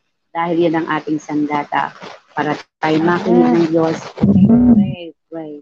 At salamat po. Sabi nga po doon, the prayer of the righteous person is powerful and effective sa James 5.16. Salita po ng Diyos yan. Kaya dapat po nating panghawakan. Maraming salamat po. At salamat po sa bawat panalangin ng bawat isa. At inaangkin na po namin na tagumpay sa lahat ng aming pinanalangin. Ito'y makakarating sa iyong trono ng habag at hindi mananakaw ng kaaway. Maraming salamat Amen. po sa panalangin na ito. Amen. Amen. Hallelujah. Amen. So bago po tayo magtapos mga kapatid, kuya, pwede po natin ipakita yung mga uh, missions ni Pastor Maria Salucena. So ang ating pong butihing pastor ay meron po siyang wonderful calling sa Panginoon to do public evangelism. Katulad nga po noong uh, una natin siya naging host na nakapanaginip ang ating pastora ng mga buto na tumutubo, hindi po ba? Kaya I know uh, kumikilos ang Diyos sa buhay ni pastora na nakakaabot pati sa mga bata. Ayan po, meron din po silang children's ministry. Ayan. So pastora, pwede ko po bang itanong kung bakit uh, sa mga children po tayo nakafocus sa ating mga ministry uh, aside sa ating public evangelism? Ano po ang nag-udyok sa inyo, Pastora, para itong mga batang ito, hindi po natin alam kung kani-kanino mga anak sila, pero nakikita ko po sa mga pictures ng kagalakan ng mga bata. No po? Ano po ang nag-udyok sa inyo, Pastora, para abutin ng mga batang ito? Pastora, wala po kayong voice? Okay. Praise God. Sabi po doon sa uh, Kawikaan 22.6, turuan ng mga bata, habang bata pa sila, hanggang sa paglaki ay madadala nito. So sa puso ko po, napakahalaga. Bakit inaabot namin ng mga batang ito? Kasi po, sa panahon natin ngayon, napakahalaga na ang mga bata ay turuan ng salita ng Diyos. Kasi ang isang nakakatakot ngayon, kapag hindi po natin tinuruan ang mga bata ng tungkol kay Jesus Christ, na kapagdating ng henerasyon ng mga susunod, hindi na po nila kilala si Jesus Christ. Dahil ang kilala nila sino? Si Santa Claus. Kaya po, uh, ini-encourage po namin kayo na patuloy nating uh, suportahan ang mga gawain para sa mga bata. At saka po sabi Amen. ng Panginoon, uh, ilapit ang mga bata, huwag itataboy. Hallelujah. At saka po, uh, naranasan na ma- ma- ma- nakaranas na makarinig ng salita nung ako'y bata pa. Ang sabi ko po ngayon na, Lord, susunod ako kung saan mo gustong gawin, gusto mo akong papuntahin saan, gusto mo akong abutin yung mga bata, samahan mo ako. Kasi nga po, napakahalaga ng batang ito. Lahat sila po kailangan makarinig. Sila po may kaluluwa rin. Mahal sila ng Diyos. Kaya po kailangan abutin ng mga bata habang may pagkakataon pa. Yun po. At yung love. Yun po ang nagustuhan sa akin. Yung pag-ibig ng Diyos. Because God love us first. So, Amen. Hallelujah. And we really do believe, Pastora, ito mga naitanim na buto sa kanilang mga puso ay tutubo at tutubo ito. Sa ayan po, nakikita po natin yung mga ah, ah, mga missions ni Pastora kasama si Sister Tess. Hindi nga lang po natin nakasama ngayon. Meron din po silang feeding program. Ayan po, last week po ito, no? Ayan, kahit mga ah, pag ipu-ipo rin yung mga konting halaga, malaking tulong po yan, lalo sa mga ah, nangangailangan po natin mga kababayan. Ayan. Sa Lucena po, ah, nag-mission, I guess. Ne? Kaya sa ating mga kapatiran po, I really do believe na marami po sa atin na binigyan ng Diyos na giver's heart. So kung nais po natin tumulong, pero hindi natin alam kung saan tayo tutulong ngayon dahil nga sarado po ang mga churches. Um, maraming salamat po sa buhay ng bawat isa sa mga nais po makibahagi dito sa Food and Soul Feeding Program sa buhay ni Pastor Lina na ginagamit ng Diyos.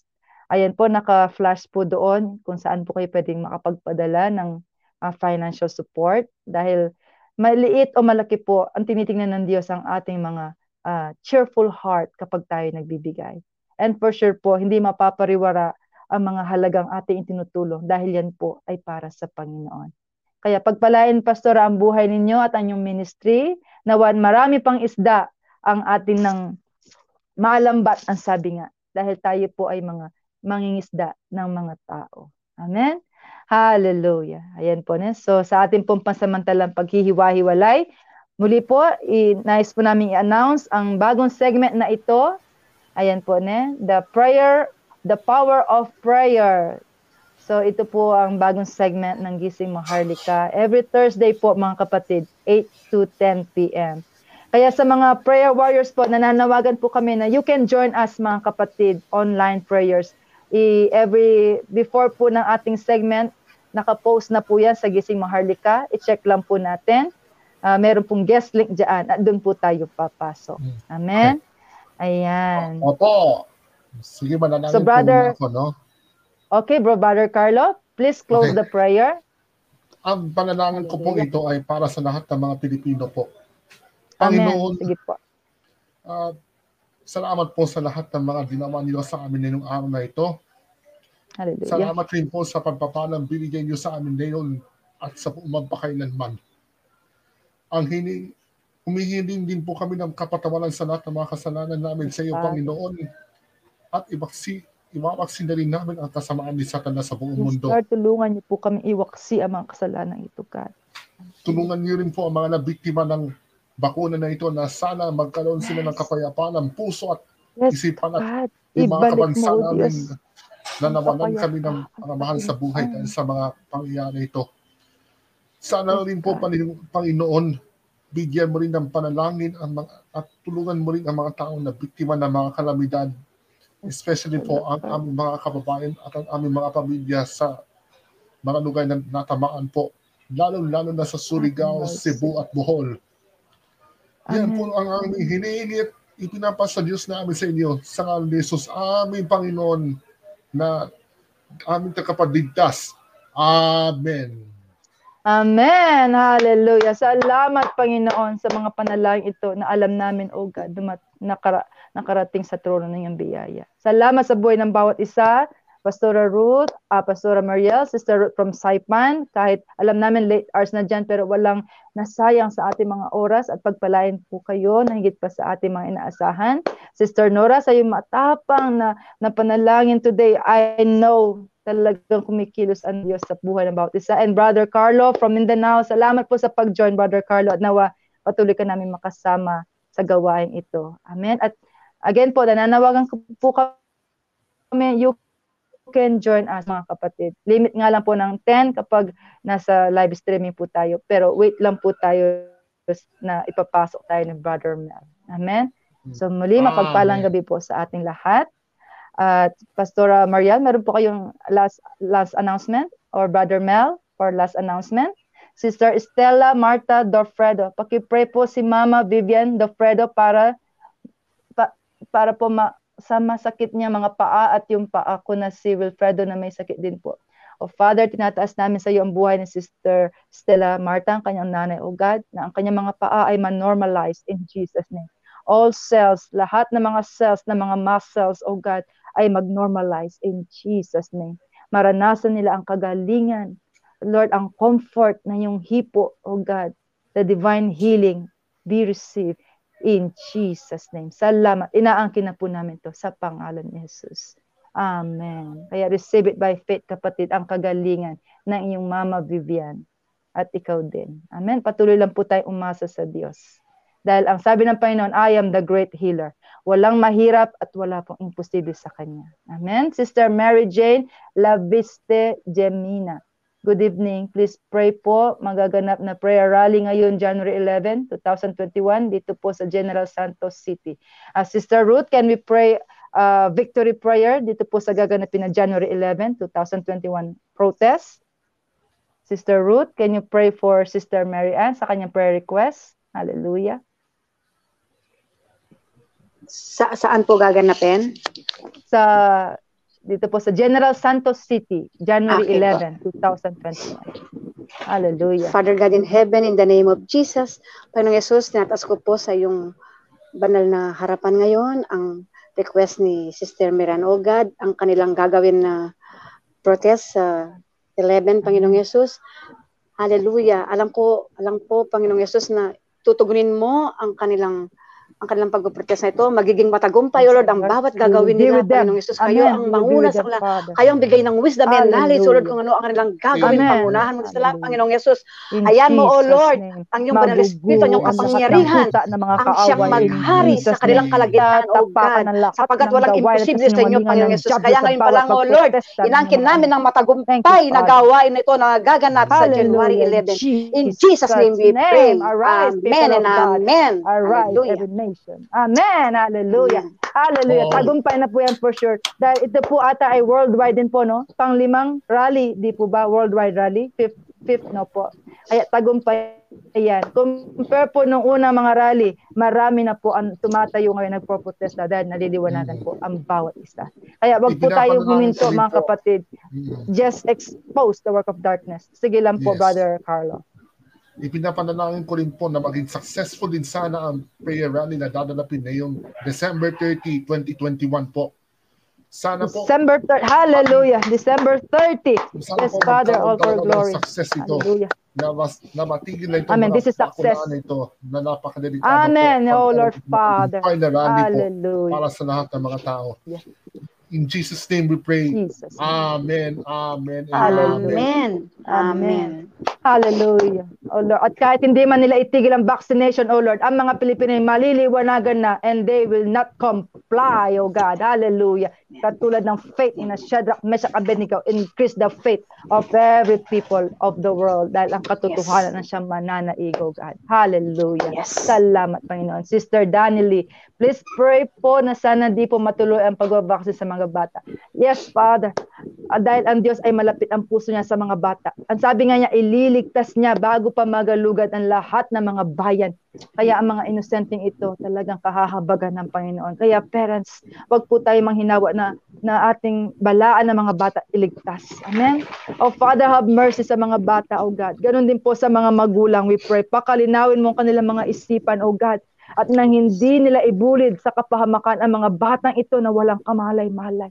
Lord, gistingin mo sila sa pamamagitan ng mga matatapang mo mga lingkod na tumatayo, naglalahid, Panginoon, na sinisigaw ang katotohanan. Mangusap ka sa kanilang mga buhay at magliwanag ang kanilang mga kaisipan at patatagin mo ang kanilang pananampalataya that no matter what, oh God, we will not bow down in this evil, tyrannical agenda Yes. of the evil of the devil in Jesus' name. Let truth prevail, oh God, and we will win, oh God, for you are with us in Jesus' name. Yes. Amen. Hallelujah.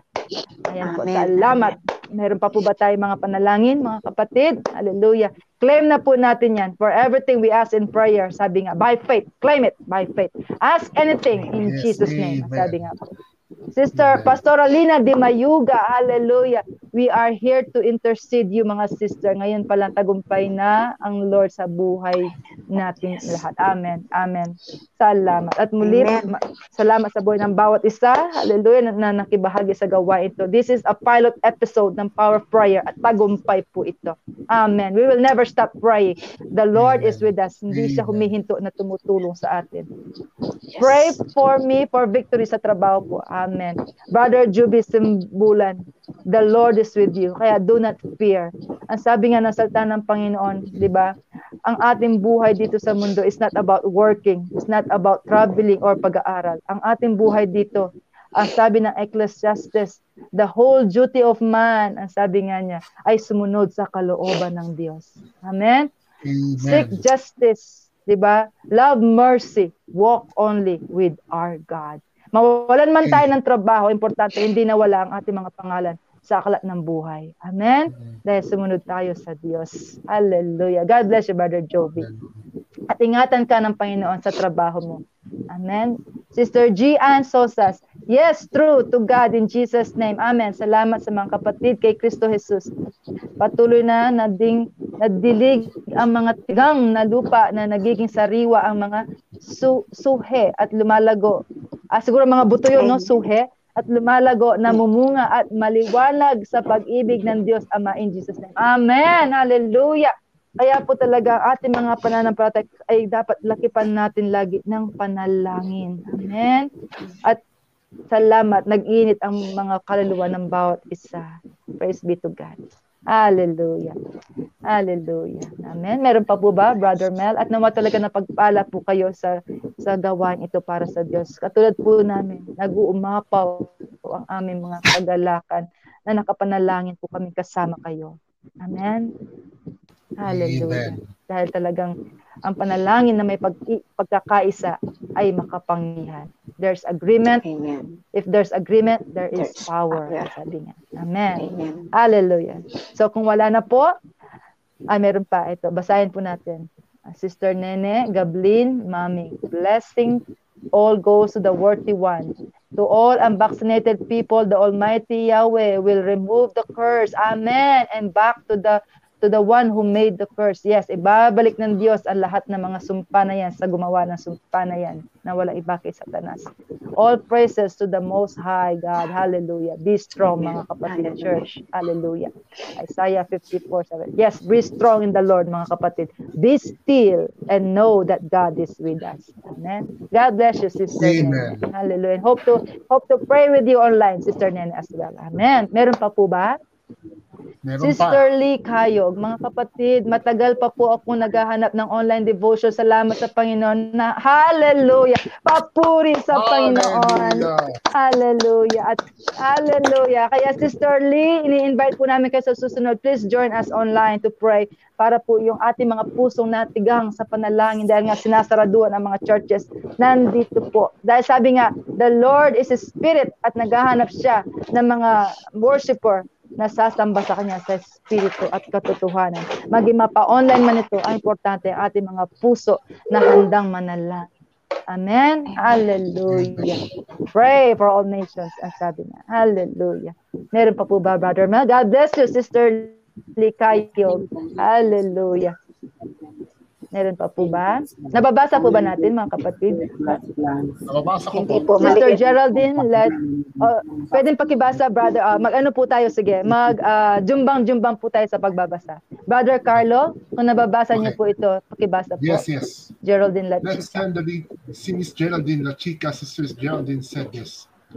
Let's send the legions of ho- hosts of heaven, the angels, command them to destroy that plot plans and platform for Yes, vaccine to destroy mandate the platform of vaccine to vaccine. the children. Yes. Do it every day. Amen. Sa panalangin po talagang wasakin natin ang mga platform na yan. Talagang madidilim ang mga planong yan. All plan po yan many years ago. But through prayers, we will expose them in the light. Amen. Pastor Alina Di Mayuga, pakisama po sa prayer mga kapatid kay Kristo na si Violi Rosamanta sa sakit na puso. Thank you. Oh Lord Father. Can we pray a short prayer, Pastora Mariel, para kay Rosanta Violi sa kanyang puso? Hallelujah. Healing, healing po ang hinihiling ni para kay Violi Rosamanta. Pastora Mariel, can we pray? Hallelujah. Walang voice po. Pastora Mariel, nakamute po kayo.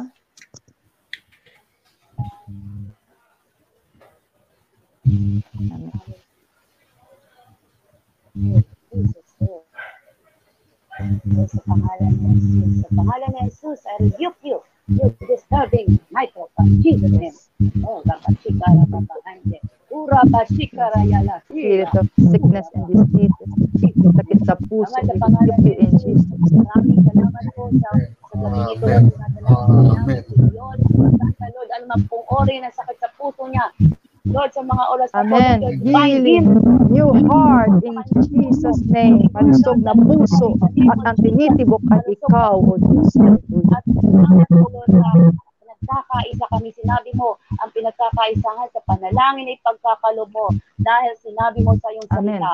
Kaya man, naakin po namin ang katagumpayan sa divine healing na gagawin mo sa buhay ni Ate Yes, Yoli Father. Santa. Thank you, Jesus. Amen. Amen. Hallelujah. Amen. We claim, Father, a very healthy heart sa, sa buhay ni Jesus.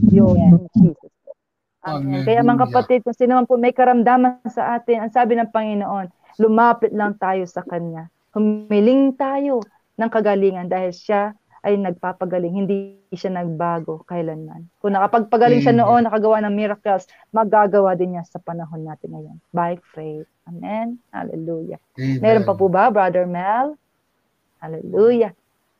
Ayan.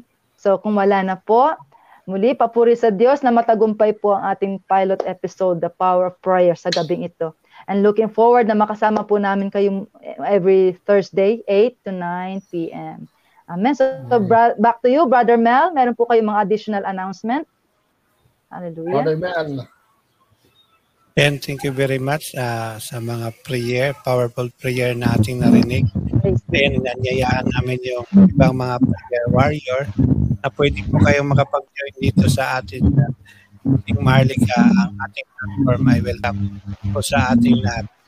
Again, because the prayer is yun ang kailangan natin para labanan itong ating kalaban na hindi naman ang gobyerno, kundi yung nasa kadiliman na, na napalikod sa kanila. So, welcome po kayo dito sa ating platform.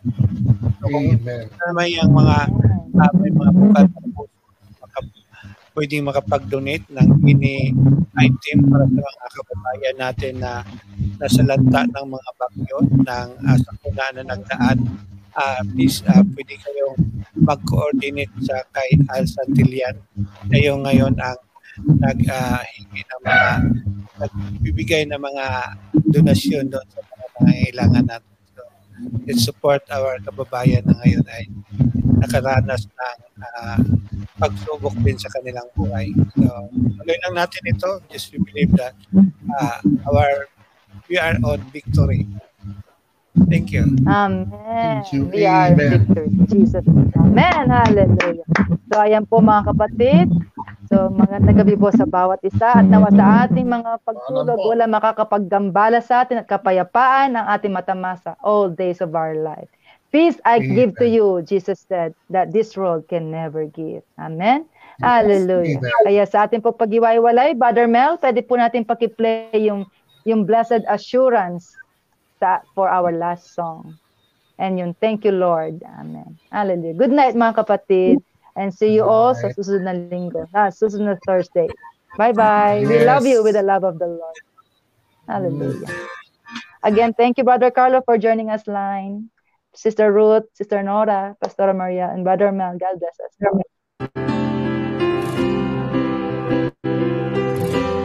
Blessed assurance, Jesus is mine. Oh, what a foretaste of glory divine,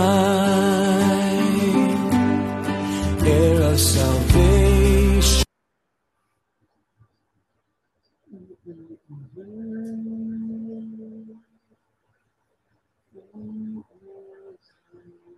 Nawala po siya, no? Oh, Lord. Muli mga kapatid, hope to pray with you online. And God bless us all. God bless po. The Bible says it's a good thing to give thanks to the Lord. Amen. Amen. Thank you, Lord. You listen our prayers, Father. Amen. Amen. Sira po ang ating linya ay na. Pero salamat sa matagumpay na oras na ito. Okay, God bless po. God bless everyone. God bless po. Good Salamat po sa matagumpay na gawain ngayong gabi in Jesus name. Amen. Hope to fellowship with you again, mga kapatid. Bye.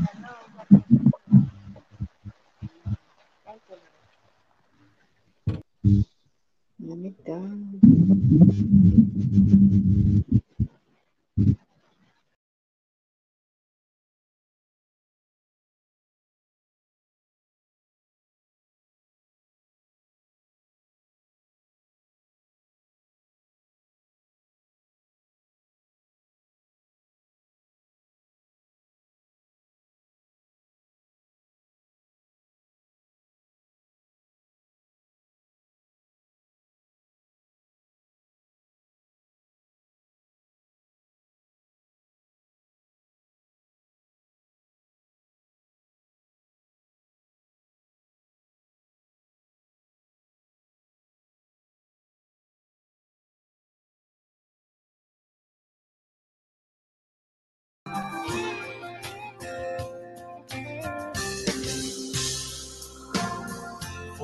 you've done in my life. You took my darkness and gave me your light. Thank you, Lord. Thank you, Lord. You took my sin and my shame. You took my sickness and healed all my pain. Thank you, Lord. Thank you, Lord. With a grateful heart, with a song of praise, with an outstretched arm, I will bless your name thank you, Lord. I just want to